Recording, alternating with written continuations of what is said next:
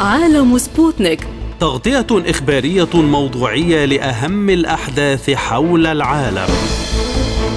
يلقي الضوء على أهم الأخبار السياسية. والاقتصادية. والرياضية. وجولة مع الأخبار الخفيفة من سبوتنيك بريك في عالم سبوتنيك. أهلا بكم مستمعينا الكرام في حلقة جديدة من عالم سبوتنيك. يسعد بصحبتكم في هذه الحلقة أحمد أحمد ونوران عطلة البداية بالعناوين.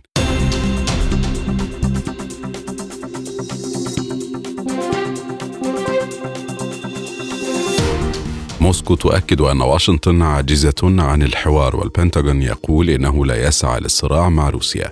حزمة عقوبات تاسعة تصدرها أوروبا ضد روسيا تتضمن شخصيات سياسية ووزراء وقيود اقتصادية. جمهورية جديدة في تونس مع بدء الانتخابات البرلمانية في البلاد دون مشاركة حركة النهضة. وزارة الخارجية في حكومة الدبيبة ترفض ترسيم الحدود البحرية الذي أقرته مصر. قال البنتاغون الأمريكي أن الولايات المتحدة لا تسعى إلى صراع مع روسيا وتسعى فقط لتقديم المساعدة لأوكرانيا. وفي إفادة صحفية لسكرتير الصحفي في البنتاغون بات رايدر ذكر أن بلاده ليست في حالة حرب مع روسيا ولا تخطط للتورط في صراع مباشر معها مشيرا إلى أنها تركز على تقديم المزيد من المساعدة الأمنية لأوكرانيا حسب وصفه ولم يؤكد ما إذا كانت واشنطن تنوي إرسال أنظمة الدفاع الجوي باتريوت إلى أوكرانيا من عدمه. من جانبها ترى روسيا بأن الولايات المتحدة عاجزة عن الحوار المتكافئ والمنافسة الشريفة من خلال تصريحاتها العدائية تجاه روسيا والصين وأكدت المتحدثة باسم الخارجية الروسية ماريا زخروفا أن واشنطن تتبع معايير مزدوجة في التعامل مع الأحداث الدولية منها محاولة السيطرة على إفريقيا من خلال ما يسمى بمشروع قانون مكافحة الأنشطة الروسية الخبيثة في إفريقيا الذي يتضمن معاقبة جماعية على أي تعاون مع روسيا. وقالت إن تقييد الحريات السياسية والاقتصادية الأساسية يكشف الممارسات غير الشريفة في إطار المنافسة وفرض الأجندة الغربية على الدول الأخرى. لمزيد من التفاصيل ينضم إلينا من القاهرة المتخصص في الشؤون الأمريكية أستاذ عاطف الغمري. بعد التحية ما المفهوم من تصريحات البنتاغون بأن واشنطن لا تسعى إلى صراع مع روسيا وأنها تركز فقط على تقديم المساعدة لأوكرانيا؟ طبعا هو الملاحظ إن في نوع من التضارب أو التناقض ما بين التصريحات الصادرة عن الجانب الأمريكي تحديدا. يعني مثلا قد نجد أن هناك من يعلنون وجود اتصالات تجري بين الولايات المتحدة والروس للوصول إلى حل. ومن ناحية أخرى نجد تصريحات تتحدث عن حرب طويلة ممتدة وإن لا يوجد في الأفق احتمالات حل. هنا التناقض موجود بحيث إن يعني يبدو وكأن المسألة هل التصريحات الروسية تخاطب الرأي العام الداخلي مثلا في محاولة الإيحاء له بأن هناك محاولات للوصول إلى تسوية دبلوماسية؟ أم أن هذا جزء من السياسة الخارجية الأمريكية فيما يتعلق بأوكرانيا؟ لأن طبعا الولايات المتحدة لا تقوم فقط بمجرد تقديم مساعدات عسكرية لكن زي ما نشر حتى في كثير من الدراسات اللي في الولايات المتحدة على إن هناك جبهة خفية داخل الحرب بتلعب أدوارها المخابرات وبتقوم بتقديم معلومات حتى معلومات حيوية جدا للجانب الأوكراني ممكن تساعده بما في حتى بعض المعلومات اللي بتأتي عن طريق الأقمار الصناعية. ألا يعتبر التدخل في الأزمة الأوكرانية بالسلاح شراكة حقيقية لأوكرانيا ومواجهة مباشرة مع روسيا؟ ما هو الحقيقة زي ما ودي برضو مصادر أمريكية هي اللي قالت هذا الكلام ومصادر أوروبية هذه حرب بالوكالة يعني آه أوكرانيا تقاتل لكن تقاتل بالوكالة عن مين؟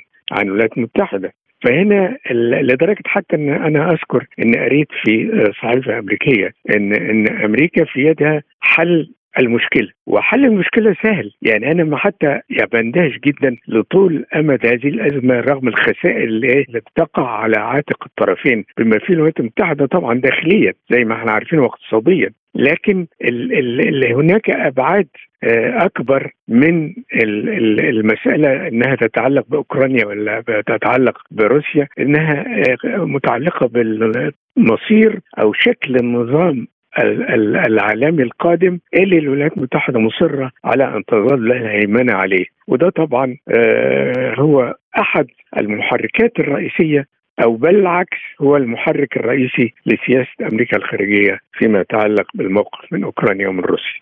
هل تقدم الولايات المتحدة أنظمة باتريوت للدفاع الجوي لأوكرانيا وما مردوده على الواقع الميداني؟ طبعا هو ما فيش شك إنها بتزيد من آه، استمرارية أوكرانيا في القتال ولأن طبعا بتدعمها عسكريا يوم بيوم وبتعوض بعض خسائرها ده بيؤدي طبعا إلى نوع من التشدد في الموقف الأوكراني اللي هو بيرفض الجلوس على مائدة المفاوضات للوصول إلى تسويه طبعا آه، آه، هم بيضع شروط. ما فيش حاجة اسمها شروط لازمه آه، فيها هذه الشراسة في الحرب. لكن الحل بيأتي دون شروط مسبقة من أي من جانبين. ثم الجلوس على مائدة المفاوضات ولا يطرح كل جانب من هو ما يريد. وهنا تجري المناقشة التي ممكن أن تصل في النهاية إلى إيجاد صيغة دبلوماسية للحل. روسيا وصفت التصريحات الأمريكية بأنها عجز عن الحوار، فكيف يمكن قراءة الأفكار الأمريكية لمستقبل الوضع في أوكرانيا؟ طبعا في اتهامات متبادلة زي ما شايفين، وبعدين اتهام بأن روسيا عاجزة عن الحوار، طيب ما هو الحوار بيبتدي إزاي؟ ما هو بيبتدي إن انت تقنع أوكرانيا كطرف رئيسي في الجلوس على مائدة المفاوضات، ما هو ده الحوار، وبعدين يبقى الطرفين بدون شروط زي ما قلت. لأن طبعا لما تبتدي أوكرانيا بوضع شروط وهي الوكيل زي ما إحنا عارفين في هذه الحرب فده طبعا بيعقد آه، الأمور بالنسبة للطرف الآخر اللي هو كيف هيتفاوض آه، مع طرف يعقد المسألة بداية بوضع شروط أخيرا يعني المنافسة الشريفة على المستوى الدولي وحرية الخيار في العلاقات بين كل الأطراف. هل تريد الولايات المتحدة شن حملة دولية على الدول التي تتعامل مع روسيا حتى وإن كانت في قارات أخرى مثل أفريقيا؟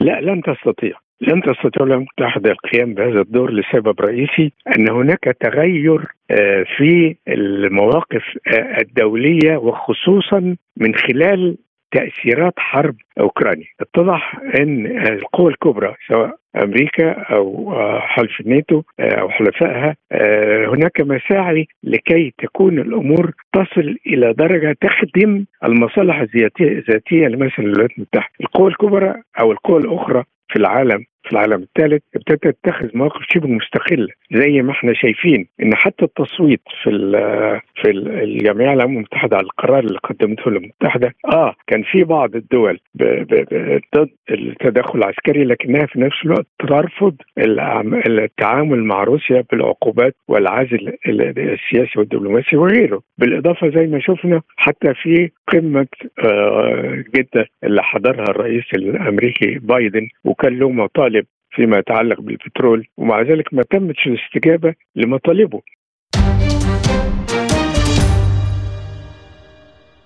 أقر الاتحاد الأوروبي رسميا حزمة عقوبات تاسعة ضد روسيا تشتمل وزراء الثقافة والكهرباء والتعليم الروس إضافة لوزراء العمل والطوارئ والعدل. كما تتضمن الحزمة الجديدة مجموعة من القيود الاقتصادية بالإضافة إلى عقوبات شخصية ضد ما يقرب من 200 فرد ومنظمة. وتضمنت القائمة عقوبات ضد القوات المسلحة الروسية وتوسيع قيود تصدير التكنولوجيا وفرض حظر على الاستثمارات في الصناعات المختلفة إضافة لثلاثة بنوك وقنوات تلفزيونية. في المقابل أشارت وزارة الخارجية الروسية إلى أن استمرار الاتحاد الأوروبي بفرض العقوبات غير الشرعية ضد موسكو يزيد من عدد الدول الداعمة للموقف الروسي. جاء ذلك في بيان نشرته البعثة الروسية لدى الأمم المتحدة وقالت إن العقوبات الغربية أصبحت الأداة المفضلة لسياسة الغرب وذلك بهدف الضغط على الدول ذات السيادة. مشيرة أن بروكسل أكدت منذ فترة قصيرة أن تطبيق العقوبات خارج الحدود الإقليمية غير قانوني إلا أن الاتحاد الأوروبي ابتكر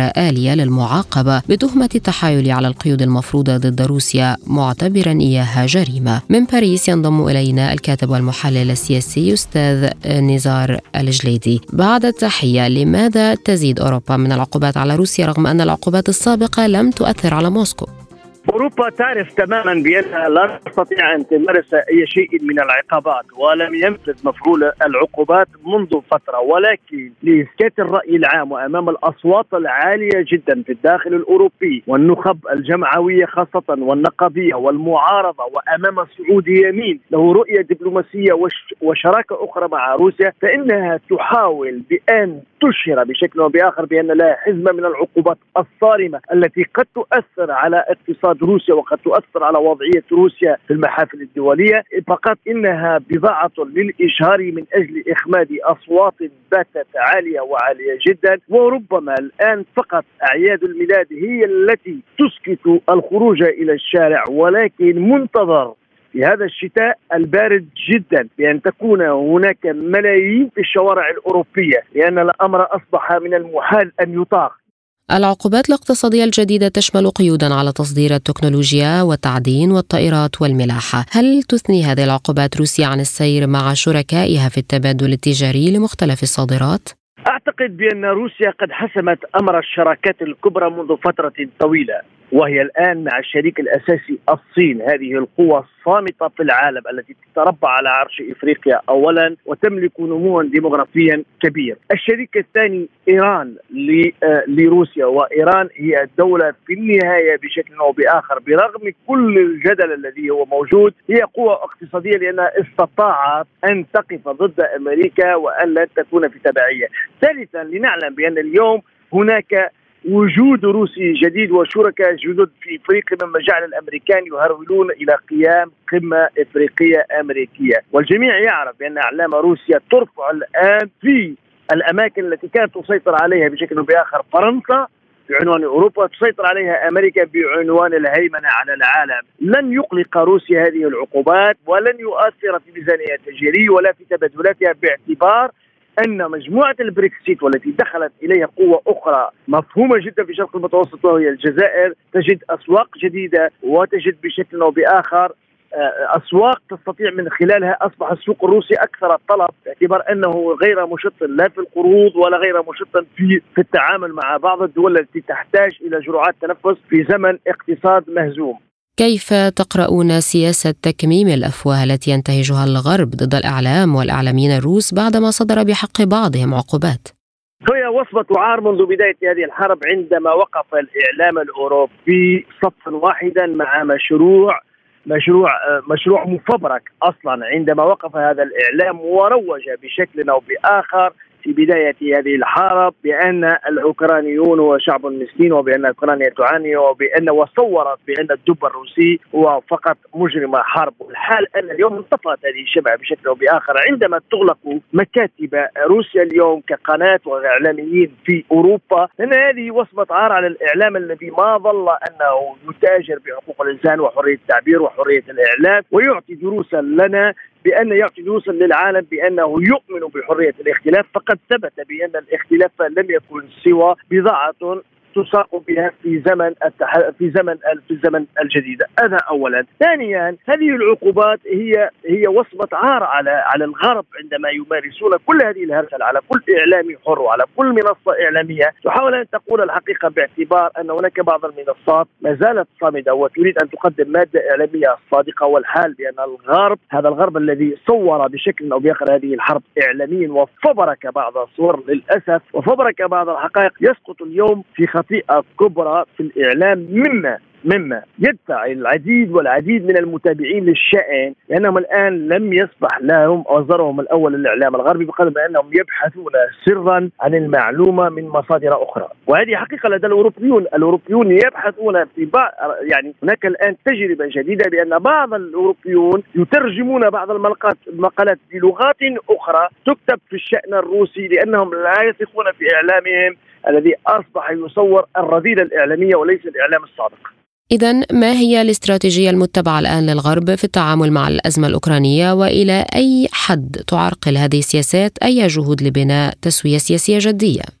السياسة الجديدة هو بأن ماكرون قد أخذ شيك على بياض من الولايات المتحدة الأمريكية ليذهب للتفاوض مع بوتين في آخر رحلة له والدليل على ذلك بأنه أقام مؤتمرا في باريس أولهما داعما لأوكرانيا وثانيا وثاني باحثا للسلام مما يعني بأن هناك ازدواجية خطاب وبأن الرجل وضع أمام أمام مدفع حقيقي دبلوماسي عليه أن يجد حل لأوروبا الجريحة العجوز هذه القارة العجوز التي توحدت فقط في العملة ولم تتوحد لا في اللغة ولا في التاريخ وهذه القارة التي تعاني اليوم ربما تشتت كبير بين فرنسا وألمانيا أكبر قوتان، الآن هناك شك على بياض لماكرون حتى يذهب إلى مشروع بسقف بسقف آه، بسقف عالي آه، روسي في التفاوض ولكن برغبه كبيرة جدا من ماكرون بأن يصل إلى حل هذا اولا على الحساب. ثانيا السياسة الجديدة التي قد تتبع من الحكومات الموجودة الآن ربما أنها ستحتاج إلى تغيير البوصلة أمام ضغط الشوارع لأن ضغط الشوارع في أوروبا قادم في النمسا في إيطاليا في فرنسا في بلجيكا في إسبانيا هناك استعداد كبير لقوى جمعوية وقوى جمعيتية ونخب نقابية لأنها ستنزل إلى الشارع بكل قواها في بداية هذه السنة مما سيشكل ضغط جديد، هذه الحكومات الآن تدرس إعادة بوصله، البعضهم بعض بعض الحكومات الآن تبحث عن حلول أخرى بأن تلهي الرأي العام بأعياد الميلاد في آخر السنة وبأن تلهي الرأي العام ببعض الفتات التي توزع على العائلات المعوزة وبأنها تجابه تجابه مسائل اقتصادية آه، عالقة وبانها قد تعطي بعض الفتات للشعوب. ولكن في اعتقادي بأن عندما ستتحرك النخبة الحقيقية فان هناك أمران إما أن تسقط هذه الحكومات أو أن تغير هذه الحكومات بوصلتها وتذهب على شراكة حقيقية مع بوتين مع الدب الروسي ومع روسيا وأنها ستجد بشكل أو بآخر حل لأنها مجبره وليس مجبره ومكرهه بأن تجد حل والا فانها سيكون شتاء من نوع آخر شتاء سياسي بامتياز وشتاء بارد بامتياز. انطلقت عملية التصويت في الانتخابات البرلمانية التونسية لاختيار 161 مقعدا بمجلس النواب وفتحت مراكز الاقتراع أبوابها السبت لحوالي 9 ملايين ناخب مسجلين في بيانات الهيئة العليا المستقلة للانتخابات. وخصصت الهيئة العليا المستقلة للانتخابات نحو 11 ألف مكتب اقتراع منهم 4692 مركز اقتراع داخل تونس وخارجها. وأدلى الرئيس التونسي قيس سعيد بصوته رئيسه في مركز الاقتراع بالعاصمة ودعا التونسيين إلى الإقبال على التصويت لصنع تاريخ جديد للبلاد. وقال سعيد إن أعضاء البرلمان القادم سيبقون تحت رقابة ناخبيهم الذين يمكنهم سحبها في أي وقت إذا لم يكونوا أهلا للثقة. بهذه الانتخابات تنتظر تونس عهدا جديدا وجمهورية بشكل مختلف عن تلك التي تشكلت بعد عام 2011 في ظل رفض بعض الأحزاب المشاركة في الانتخابات الحالية أولها حركة النهضة والتي تعتبر ما جرى في الخامس والعشرين من يوليو 2021 انقلابا على الشرعيات الدستورية. وللمزيد ينضم إلينا من تونس السيد محمد بعود المحلل السياسي التونسي. سيدي أهلا بك. بداية هل تشكل الانتخابات البرلمانية في تونس مرحلة جديدة من عمر البلاد السياسي؟ هي بالتأكيد بداية لعهد جديد سماه قيس سعيد الجمهورية الثالثة وهي أيضا تتمة لمرحلة الانتقال أو المرحلة الاستثنائية.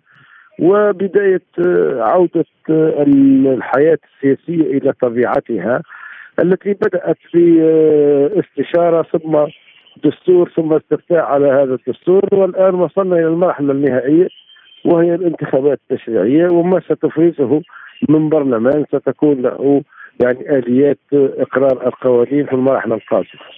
مع رفض بعض الأحزاب لهذه الانتخابات ما المأمول من البرلمان القادم؟ هو تقريبا أهم الأحزاب قاطعت هذه الانتخابات ودعت أيضا إلى مقاطعة نشيطة وتظاهرت حتى آخر مرة يوم السبت الفارد ضد هذه الانتخابات.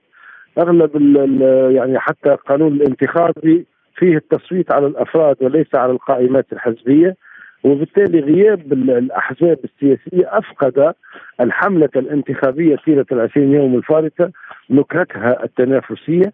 وتقريبا كانت حملة باهتة فاكره ليس فيها تنافس وليس فيها يعني صراع برامج ولا حتى مهرجانات خطبيه وما يحف عادة بالمراحل الحملات الانتخابية. وهو ما سيفرز بالتأكيد آه، برلمانا آه، يعني أغلبه آه، مكوناته غير معروفة لدى الرأي العام ولا تكتسب خبرة سياسية وليسوا أعضاء في أحزاب أو جمعيات أو من الشخصيات المعروفة. وبالتالي هي كما قلنا بداية مرحلة جديدة حتى بوجوه جديدة وبمشهد مختلف لأنه عادة يعني أهمية العمل البرلماني تكمن في التقسيم الكتلي داخله في حين أننا ما دام غابت الأحزاب ستغيب الكتل البرلمانية وبالتالي سيكون التصويت على مشاريع القوانين والقرارات إلى حد الآن غير معروف وغامض الطريقة التي سيتعاطى بها البرلمان الجديد إذا ما المتوقع والمنتظر فيما يتعلق بملامح البرلمان الجديد وأي فصيل ستكون له الأغلبية؟ عندنا نشرت قائمة ال 1055 الذين وقع قبول ملفات ترشحهم يعني هناك بعض الأسماء المعروفة يعني آه، تعد على أصابع اليدين كما يقال من بعض أساتذة الجامعة أو دكاترة أو غير ذلك، أما البقية فأغلبها من الشباب ومن آه، يعني مختلف جهات الجمهورية من الأسماء غير المعروفة لكنها تحوم حول تنسيقيات أنصار الرئيس وبالتالي أعتقد أنه الأغلبية ستكون لهم إذا كانوا فعلا موحدين معناها لاننا ندري حتى في داخلهم آه، عديد المرات على صفحات التواصل الاجتماعي يبدو أن حتى أنصار الرئيس منقسمون على بعضهم. إلى أي مدى تغيب المعارضة تماما عن التشكيلة القادمة في البرلمان؟ بالتأكيد غياب المعارضة عن البرلمان القادم سيفرز نوعا من العمل البرلماني ذي التوجه الواحد والذي سيصبح ساعتها آليا كما سماها رئيس الجمهورية آه، ليس سلطة سلطة تشريعية بقدر ما هو تنفيذ لقرارات أو أقرب إلى السلطة التنفيذية منه إلى التشريع. ستغيب تلك المنافسة والمعارضة التي تنقح القوانين أو تسقطها أو وسنرى نوع من البرلمانات التقليدية العربية التي سادت منذ سبعينات القرن الفارق وهي التصويت بالأغلبية المطلقة أو بالإجماع وهل تحقق السياسة التونسية الجديدة والبرلمان المنتظر التطلعات الشعبية في وضع سياسي واقتصادي أفضل بالفعل؟ شوف التطلعات الشعبية التونسية آه، يعني كما يقال خلقت نوعا من العزوف الذي قد يتجلى اليوم على آه، نسبة الإقبال على الاقتراع. كما أنها خلقت عزوفا على العمل السياسي لأن المواطن آه، يعني كما يقال انشغل بالهم اليومي والبحث عن المواد الأساسية وبغلاء الأسعار الجنوني وبغياب الدولة عن تنظيم مسالك التوزيع والأسواق وغيرها.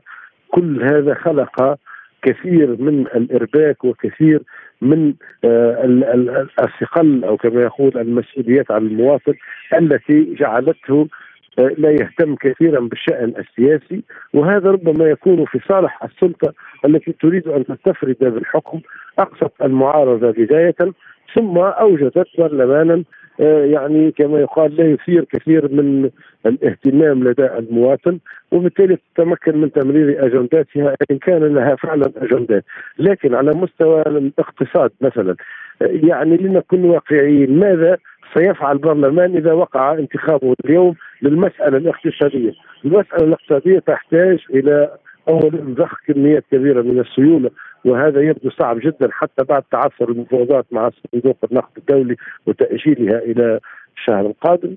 آه، أيضا يحتاج إلى جلب استثمارات وقروض ومنح وهبات وهذه لا يقوم بها البرلمان عادة بل تقوم بها الدولة وتحديدا رأس الدولة رئيس الجمهورية.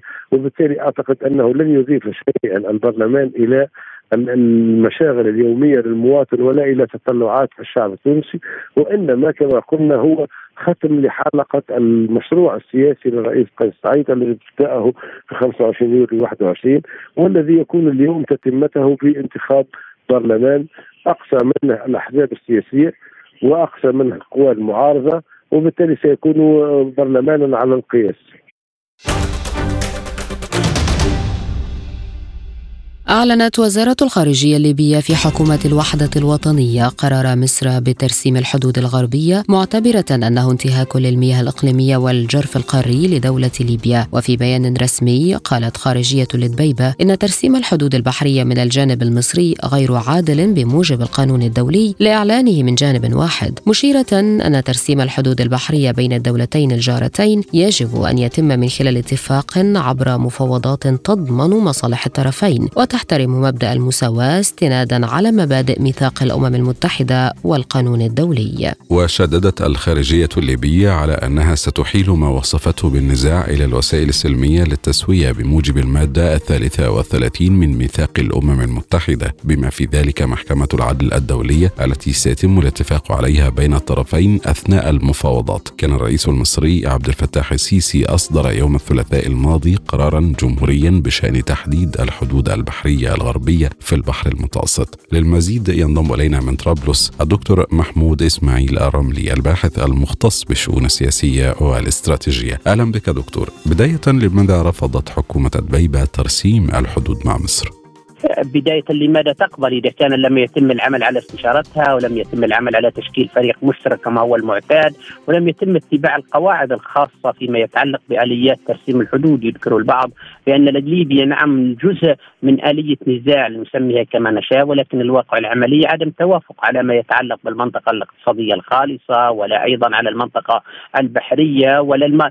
والواقع أيضا حتى في الحدود هناك إشكاليات ولذلك وهناك اتفاقية أبرمت مع مع تركيا في رسملة الحدود في إطار ما يتعلق بالحدود المتشاطئة ما بين البلدين وليبيا لم يتم العمل على تحضيرها في الاتفاقية المبرمة ما بين مصر واليونان وأيضا إسرائيل إلا أن ليبيا استبعدت كلية في حين أنها تحمل ساحل مليون 1950 كيلومتر.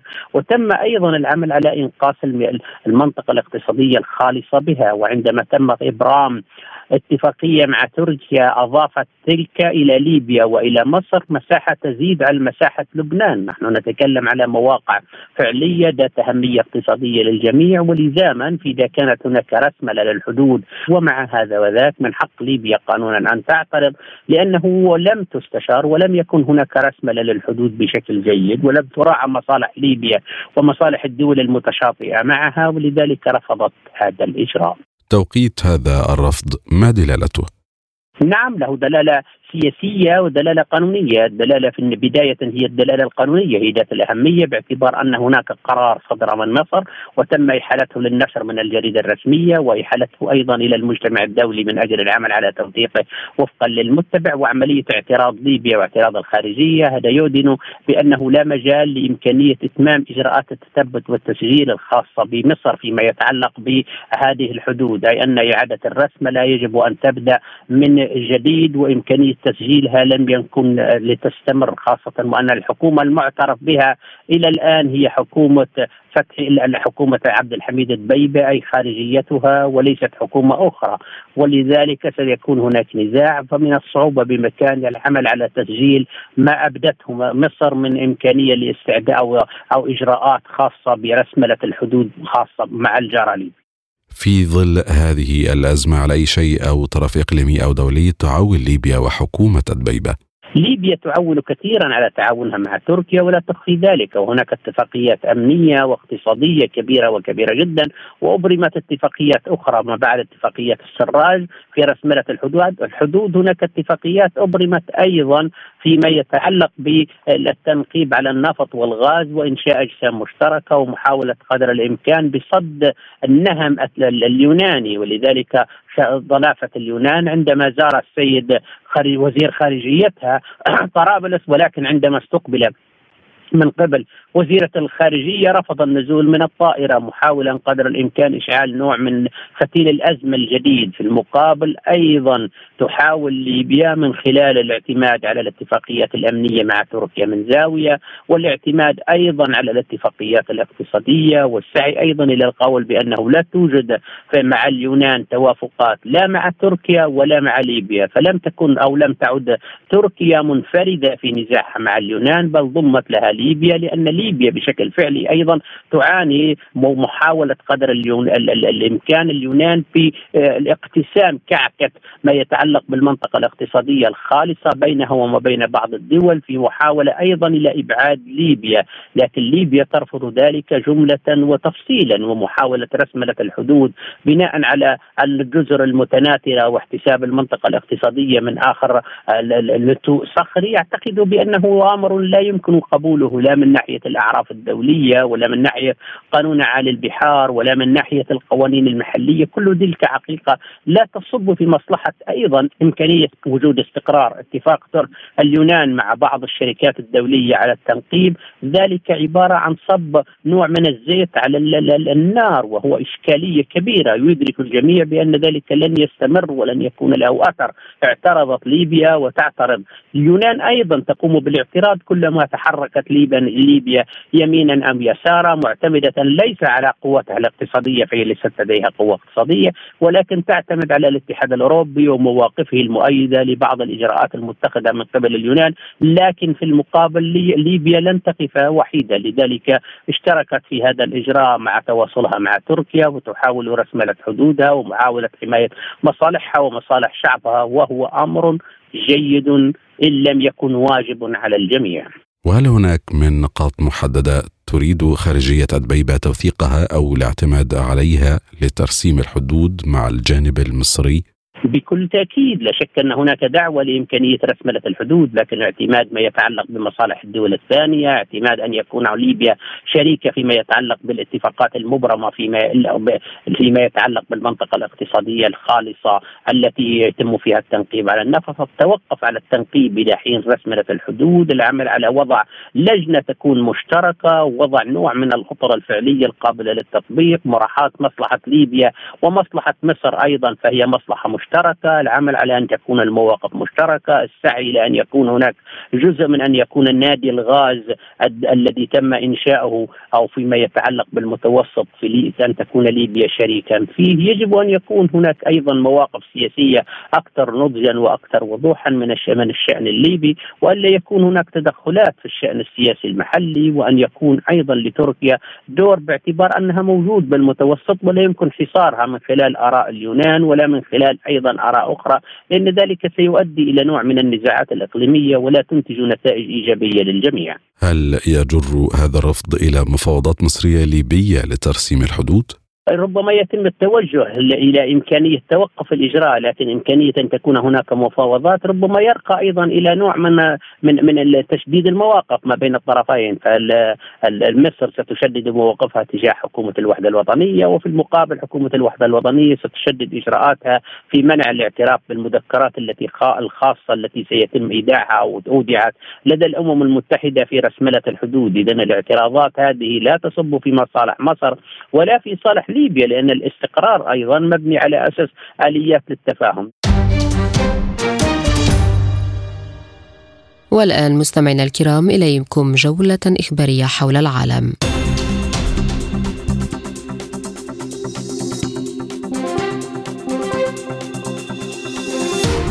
قال المتحدث باسم الرئاسة الروسية ديمتري بيسكوف إن الرئيس فلاديمير بوتين اطلع على أعمال القيادة المشتركة للقوات المسلحة المشاركة في العملية الخاصة بأوكرانيا. واستمع بوتين إلى تقرير عن سير العملية الخاصة كما عقد اجتماعات ولقاءات منفصلة مع القادة وخلال وجوده في مقر قيادة القوات. أعرب بوتين عن استعداده لسماع كافة المقترحات حول الإجراءات الفورية وعلى المدى المتوسط في إطار العملية العسكرية الخاصة. أكد مندوب روسيا الدائم لدى المنظمات الدولية بفيينا ميخائيل أوليانوف استحالة المفاوضات المباشرة بين موسكو وكييف والوكالة الدولية للطاقة الذرية حول منطقة آمنة لمحطة زابروجيا. وأرجع أوليانوف في تصريحات صحفية استحالة المفاوضات إلى الوضع الراهن في العلاقات الروسية الأوكرانية مؤكدا أن الأوضاع ستتحرك بشكل أسرع حال إجراء مفاوضات مباشرة بصيغة ثلاثية. وشدد أوليانوف على أن فرص التوصل إلى اتفاق بشأن منطقة آمنة حول محطة زابروجيا لا تزال قائمة. أعلن عضو المجلس الرئيسي للإدارة الإقليمية في مقاطعة زابورجيا فلاديمير روغوف أن السلطات تقوم بتثبيت قبة واقية في محطة زابورجيا للطاقة النووية فوق منشأة تخزين النفايات النووية المستهلكة. وقال روغوف على تيليجرام إن الغاية من هذه القبة هو حمايتها من الضربات الأوكرانية موضحا أن القبة مصممة للحماية من شظايا القذائف والعبوات الناسفة التي تحملها طائرات من دون طيار. دعا البيت الأبيض كوريا الشمالية إلى العودة إلى الحوار مع واشنطن وذلك في اعقاب اختبار محرك يعمل بالوقود الصلب عالي الدفع للصواريخ. وأفاد منسق الاتصالات الاستراتيجية في مجلس الأمن القومي جون كيربي بأن الزعيم الكوري الشمالي كيم جونغ أون يواصل المضي قدما في تطوير القدرات العسكرية التي تفرض تهديدا على المنطقة. واضاف أنه لهذا السبب ستستمر الولايات المتحدة في العمل مع اليابان وكوريا الجنوبية والمحافظة على وجود قواتها وإجراء تدريباتها في شبه الجزيرة وفي المنطقة.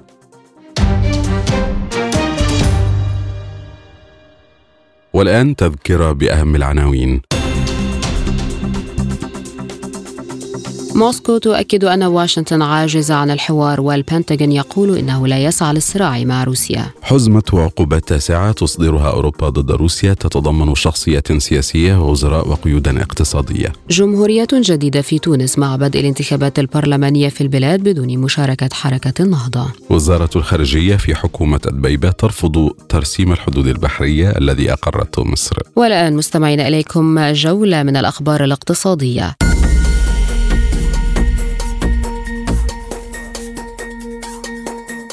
أعلن ممثل شركة غاز بروم الروسية سيرجي كوبريانوف أن الشركة تقوم بتوريد الغاز إلى أوروبا عبر أوكرانيا بنحو 41.7 مليون متر مكعب. وأشار كوبريانوف إلى أن الشركة تقوم بعملها المعتاد من خلال إمداد الدول بالكميات المتوافق عليها من خلال الأراضي الأوكرانية التي تمر من خلال محطة سوجا. وقال كوبريانوف إن محطة سوجا لا تزال المحطة الوحيدة التي تنقل الغاز الروسي إلى أوروبا عبر أوكرانيا بعد أن رفضت كييف الاستمرار في إدخال الوقود في محطة سوخرانوفكا في الحادي عشر من مايو أيار الماضي.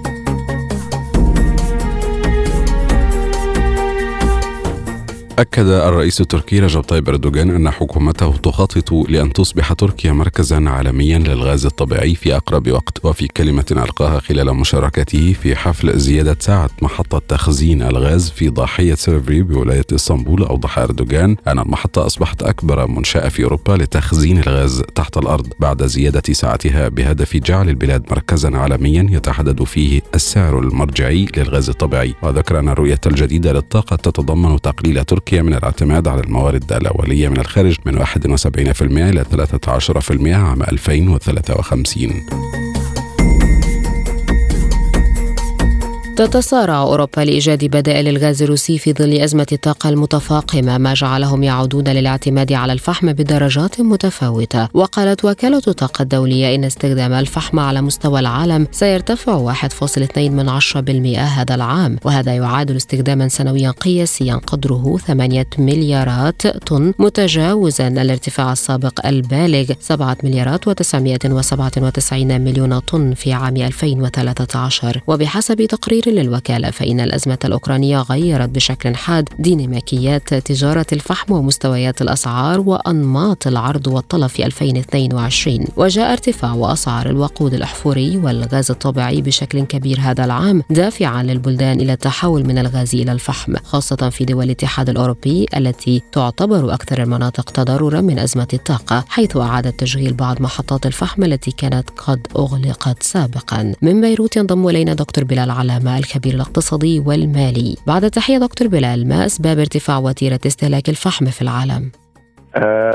اولا تحية صباحية آه، ثانيا آه، الحقيقة أن أزمة الطاقة العالمية قد أعادت العالم إلى آه، بعض الوسائل البدائية أو القديمة ومنها استعمال الفحم الحجري في عملية استخراج أو إنتاج الطاقة بما تحمله هذه العملية من ضرر بيئي وتلوث كبير وبما تحمله من استنزاف للموارد الموجودة الطبيعية.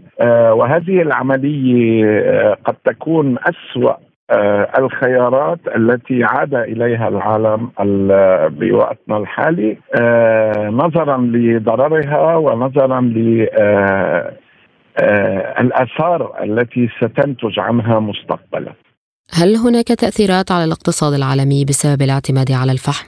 ما في شك أن العملية آه، كما ذكرت في مطلع المداخلة أن العملية هي إحدى الوسائل البدائية والقديمة في آه، إنتاج الطاقة والاستهلاك للموارد الطبيعية وبالتالي لها لها تأثير كبير على الاقتصاد العالمي بحيث أننا عدنا أكثر من 100 سنة إلى الوراء. تقريبا وهذه العملية ستؤثر على نوعية الطاقة المنتجة مع الآثار السلبية والكارثية على البيئة والمناخ. وبالتالي الاقتصاد العالمي برمته سيتأثر من من النتائج المذكورة. وسنعود إلى الوراء تدريجيا طالما هناك إصرار على العودة إلى استعمال الفحم الحجري واستعمال الوسائل البدائية. اليوم الاقتصاد العالمي هو قد قد تبرمج أو قد أخذ منحى ومنهج عمل يستند إلى الوسائل الحديثة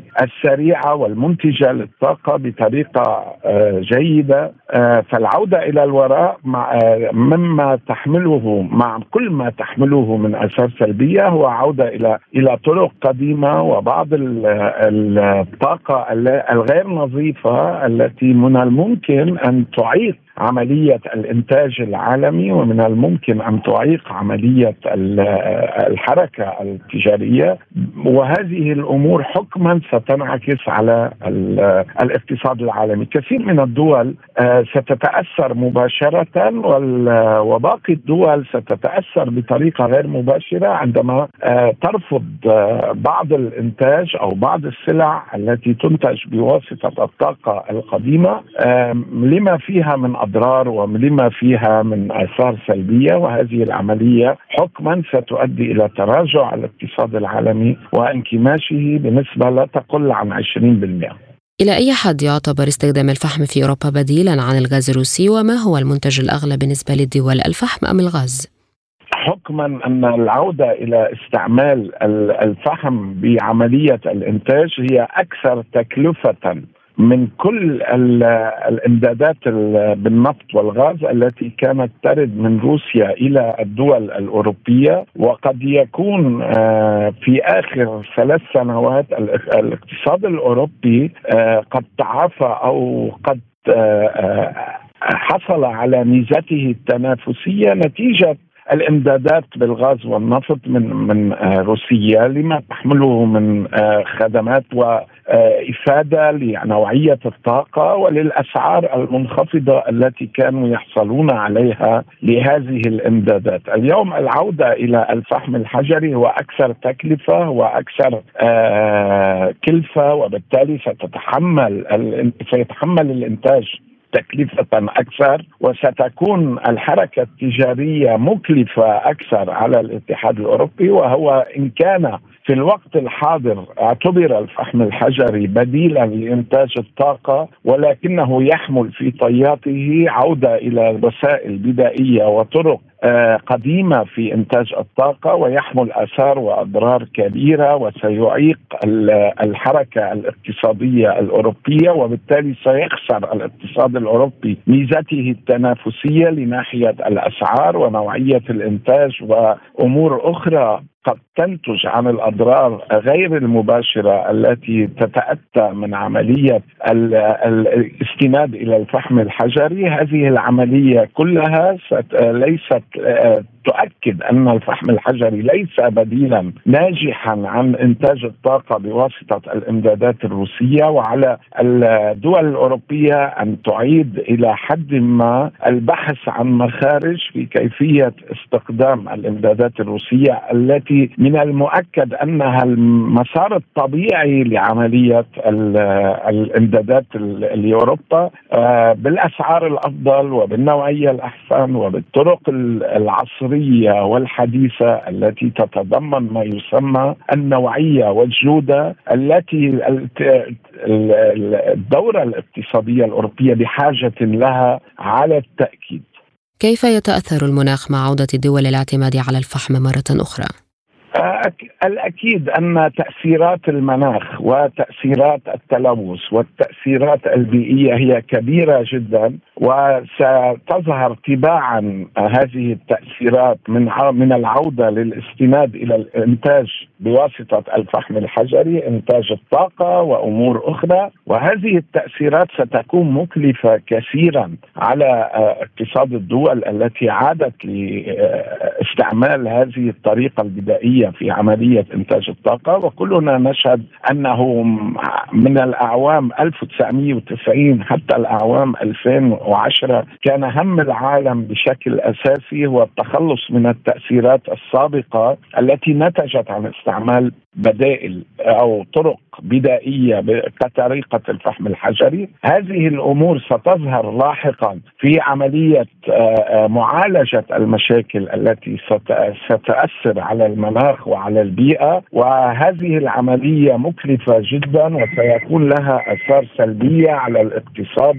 الأوروبي وبالتالي ناهيك عن التأثيرات التي ستطال الإنسان بحد ذاته من أضرار وأمراض وأمور أخرى آه، ومعالجتها ستكون بالكلفة الكبيرة التي ربما ربما ستنعكس على الاقتصاد الأوروبي بشكل مباشر وستؤدي إلى تراجعه بشكل أكبر لاحقا.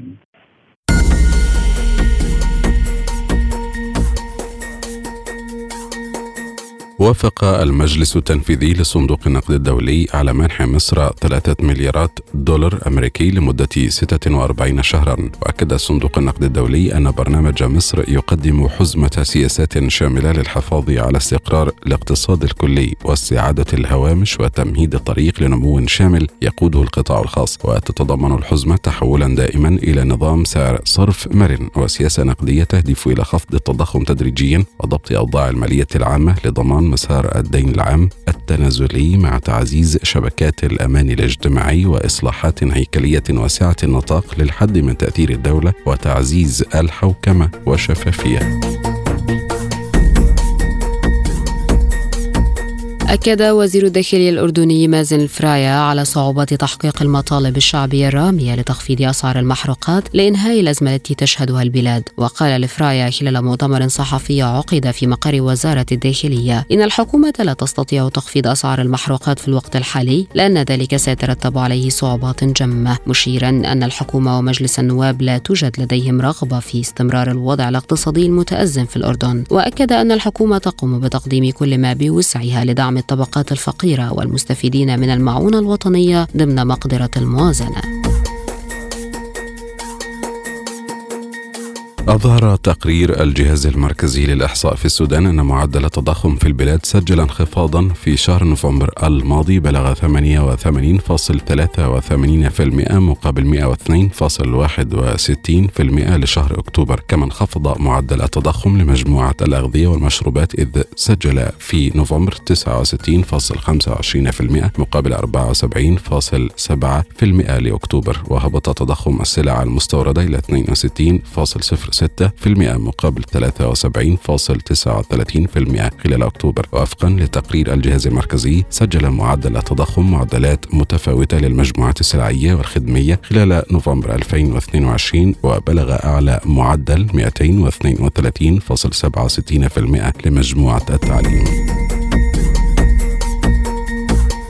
انخفضت أسعار النفط بضغط من المخاوف المتزايدة من الركود الاقتصادي الذي سينعكس على مستويات الطلب على الخام في النهاية بالسلب. وعند التسوية انخفضت العقود الآجلة لخام برنت بنحو دولارين فاصل 17 سنتا أو 2.6 من عشرة بالمئة إلى 79 دولارا و4 سنتات للبرميل. لكنها سجلت مكاسب أسبوعية بنحو 3.8 من عشرة بالمئة وهي الأكبر منذ مطلع أكتوبر تشرين الأول. وتراجعت عقود خام غرب تكساس الوسيط الأمريكي بنحو دولار و82 سنتا أو 2.4 من عشرة بالمئة إلى 74 دولارا و29 سنتا للبرميل وسجل مكاسب أسبوعية أيضا بنحو 4.6 من عشرة بالمئة.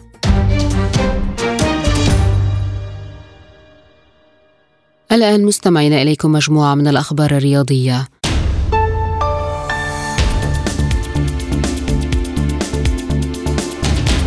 أعلن الاتحاد الفرنسي لكرة القدم عن إصابة عدد من عناصر المنتخب بنزلات برد وذلك قبل مواجهة الأرجنتين في نهائي كأس العالم يوم الأحد. وكان رافائيل فاران وإبراهيم كوناتي أحدث المصابين بالفيروس يوم الجمعة. وكذلك غاب قلب دفاع دايو أوباميكانو ولاعب الوسط أدريان رافيو عن مواجهة المغرب في قبل النهائي الأربعاء بسبب المرض. وقال المهاجم روندال كولوماني أن هناك نزلة برد بسيطة تنتشر بين اللاعبين لكنها ليست خطيرة. نقلت وكالة أنباء عن كولومواني بأن اللاعبين المرضى معزولون ويلازمون غرفهم أفراد الجهاز الطبي تباعدا اجتماعيا صارما. يتوقع الاتحاد الدولي لكرة القدم أن يحقق عائدات بمقدار 11 مليار دولار من الدورة المالية المرتبطة بمونديال 2026 في أمريكا الشمالية والذي سيضم 48 منتخبا. ووفقا لميزانية الأربع سنوات التي قدمت إلى مجلس الفيفا ستكون هناك زيادة بنسبة 50% تقريبا في الدخل المرتبط بشكل أساسي بصفقات البث والرعاية بالإضافة إلى التذاكر والضيافة. وعادة ما يضع فيفا تقديرات متحفظة للميزانية وين ينتهي به الأمر إلى تجاوز أهدافه. كانت العائدات البالغة 7 مليارات و500 مليون دولار والتي أعلن عنها في قطر الشهر الماضي للدورة التجارية 2019-2022 تزيد بمقدار مليار دولار على التوقعات. أعلن الاتحاد الدولي لكرة القدم مشاركة الأهلي المصري في كأس العالم للأندية 2023 التي تستضيفها المغرب. وتلقى الأهلي خطابا من فيفا يفيد بمشاركته في مونديال الأندية في الفترة الممتدة بين الأول والحادي عشر من فبراير شباط المقبل. باعتباره وصيف النسخة الأخيرة من بطولة دوري أبطال أفريقيا وتمثيل بطل أفريقيا الوداد لبلد المغرب في النسخة الجديدة. وأعلن فيفا منح تنظيم كأس العالم للأندية 2023 للمغرب عقب اجتماع المجلس التنفيذي. كما منح دولة الإمارات استضافة كأس العالم لكرة القدم الشاطئية 2023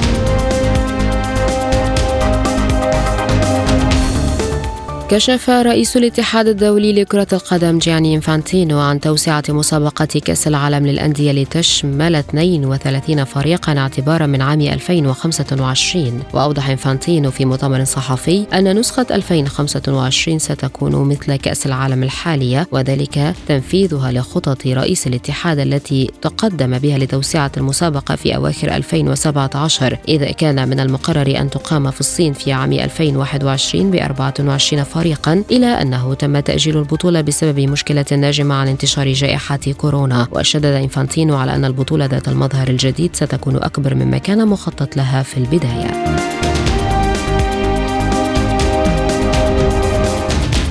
أعلن الاتحاد الجزائري لكرة القدم أن بلاده مرشحة رسميا لتنظيم كأس أمم أفريقيا 2025 بعد سحبها من غينيا. وصرح المتحدث باسم الاتحاد صالح ويعبود بأنه تقدم رسميا بملف ترشيح الجزائر لكأس أفريقيا 2025 ونقلت وكالة الأنباء الجزائرية الرسمية عن وزير الشباب والرياضة عبد الرزاق سباق قوله الثلاثاء إن ملف الجزائر قوي وثابت. وإن لديها منشآت تعمل ويجري الاتحاد الأفريقي بين الخامس والخامس والعشرين من يناير 2023 زيارة تفقدية قبل قبل الإعلان المقرر في العاشر من فبراير 2023 للبلد المضيف للبطولة.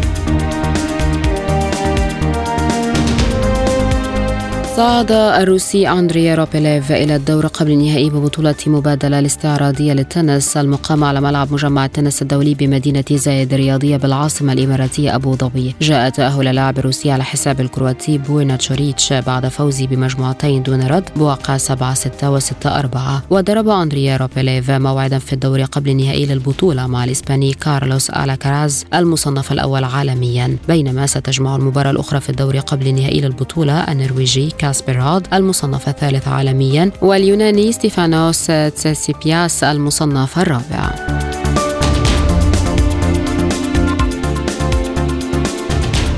وفي منافسات السيدات احتفظت التونسية أنس جابر بلقب بطولة مبادلة على حساب البريطانية. إيما رادوكانو حاملة لقب بطولة أمريكا المفتوحة. وتمكنت أنس من الفوز على رادوكانو التي شاركت للمرة الأولى في البطولة بمجموعتين مقابل واحدة بواقع 5 7 و 6 3 و 10 8 بعد اللجوء لشوط فاصل في المباراة النهائية التي جرت على ملعب مجمع التنس الدولي بمدينة زايد الرياضية بأبو ظبي. وحققت النجمة التونسية المصنفة الثانية عالميا لقب البطولة للمرة الثانية على التوالي كما عربت عن سعادتها بالفوز في البطولة التي تعد أفضل استعداد للموسم الجديد.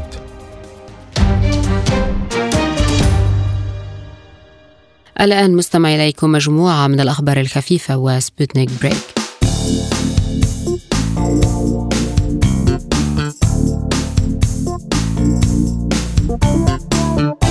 أعلنت الخدمة الصحفية لوكالة الفضاء الروسية روسكوسموس في بيان أن درجة الحرارة في قمرة المعيشة لمركبة الفضاء سويوز MS 22 بلغت 30 درجة مئوية ويعتبر ذلك تغيرا طفيفا في نظام درجة الحرارة بعدما أجرى متخصصون من مركز التحكم في المهمة بالقرب من موسكو مع رواد فضاء روس على متن محطة الفضاء الدولية عددا من الاختبارات لأنظمة مركبة الفضاء الماهولة سويوز MS 22 بما في ذلك قياس درجة الحرارة في المساحة المعيشية للمركبة الفضائية. وتجدر الإشارة إلى أن المتخصصين الأرضيين إلى جانب طاقم المحطة يطورون خيارات مختلفة لتفادي الموقف الذي نشأ. ويستمر تحليل البيانات الواردة من محطة الفضاء الدولية بما في ذلك تسجيلات الصور والفيديو.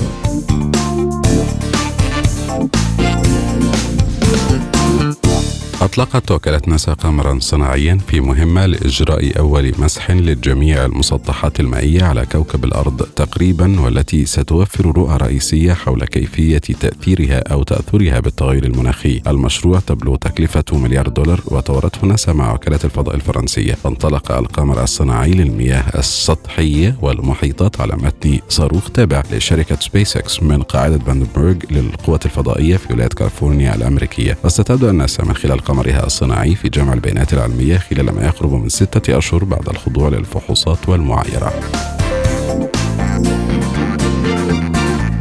رست أكبر مكتبة عائمة في العالم السفينة لوغز هوب. شعارات الأمل في مرفأ بيروت حاملة على متنها خمسة ألاف كتاب متنوع وأربعة متطوعين من سبعين جنسية مختلفة بهدف مشاركة المعرفة والمساعدة ونشر الأمل بين الناس. وبرعاية وزير الثقافة في حكومة تصريف الأعمال محمد وسام المرتضى انطلقت فعاليات السفينة بحضور قبطان السفينة والطاقم إلى جانب عدد من السفراء والهيئات الثقافية والأدبية والتربوية. وقال مرتضى في كلمته إن التاريخ القديم دون في صفحاته أن مراكب انطلقت من شط جبيل حاملة إلى بلاد الإغريق ومنها إلى العالم أجمع أثمن كنز عرفته الحضارة وهو الأبجدية. وها هو التاريخ الجديد يستعيد صفحاته المشرقة عبر هذه السفينة التي تجوب المياه حاملة على متنها آلاف الكتب لتكون مكتبة مائية متنقلة مباحة لجميع الشعوب.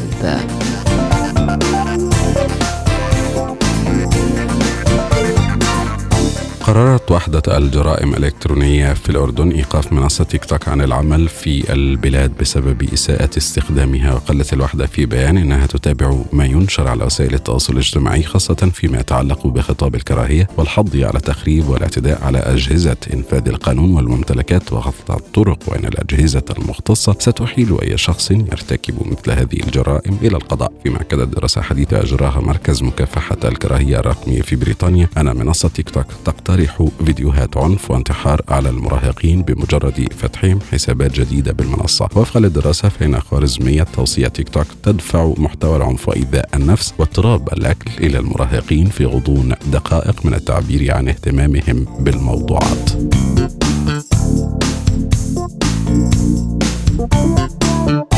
أعلن مبتكر لعبة Death Stranding الياباني هيديو كوجيما أن عملا سينمائيا سيقتبس من هذه اللعبة واسعة الشعبية على أن تشارك شركته في إنتاج الفيلم. وتتولى شركة الإنتاج الأمريكية Hammerstone Studios إنتاج الفيلم إلى جانب شركة Kojima Productions التي نشرت عبر تويتر مقالة من موقع Deadline المتخصص تتناول المشروع. ونشر هيديو كوجيما بدوره تغريدة عن المقالة. أعرب فيها عن حماسه الكبير إزاء هذه الشراكة الجديدة. جديدة. وتدور أحداث Death Stranding في مستقبل تصبح فيه الولايات المتحدة مفككة فيما يؤدي تساقط غريب للأمطار إلى تسريع شيخوخة السكان. ويفترض أن يشارك في العمل السينمائي الممثلون نورمان ريدوس من مسلسل The Walking Dead وليا سيدو ومادس ميكلسن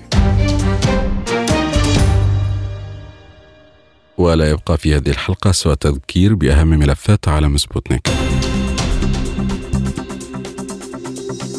موسكو تؤكد أن واشنطن عاجزة عن الحوار والبنتاغون يقول إنه لا يسعى للصراع مع روسيا. حزمة عقوبات تاسعة تصدرها أوروبا ضد روسيا تتضمن شخصية سياسية وزراء وقيودا اقتصادية. جمهورية جديدة في تونس مع بدء الانتخابات البرلمانية في البلاد بدون مشاركة حركة النهضة وزارة الخارجية في حكومة أدبيبة ترفض ترسيم الحدود البحرية الذي أقرته مصر. واقتصاديا الاستهلاك العالمي للفحم يرتفع إلى مستوى قياسي مع تعاظم أزمة الطاقة وكان في الرياضة التونسية أنس جابر تحصد لقب مبادلة العالمية للتنس في الروسي أندري روبليف إلى الدور قبل النهائي. إلى هنا مستمعينا نختتم معكم حلقة عالم سبوتنيك لهذا اليوم. كان معكم أحمد أحمد ونوران عطلة للمزيد زوروا موقعنا عبر الإنترنت سبوتنيك dot AE إلى اللقاء.